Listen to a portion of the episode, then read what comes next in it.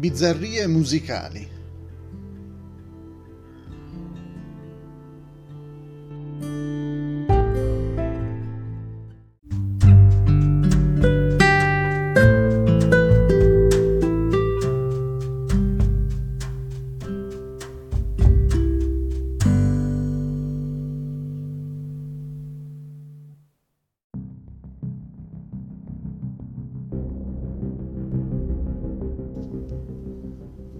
Qualcuno ha definito la musica odierna bizzarra.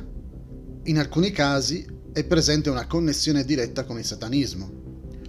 Un rapporto dell'ufficio dello sceriffo della contea di San Diego, Stati Uniti, affermava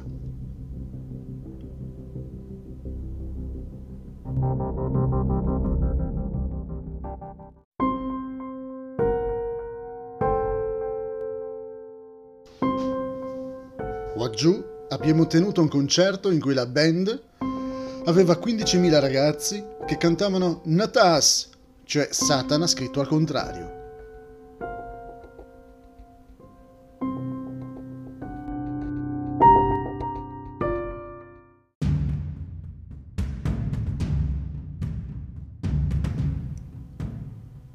Il satanismo è stato descritto come un buco in cui gli adolescenti inciampano perché vagano disperati, arrabbiati e soli.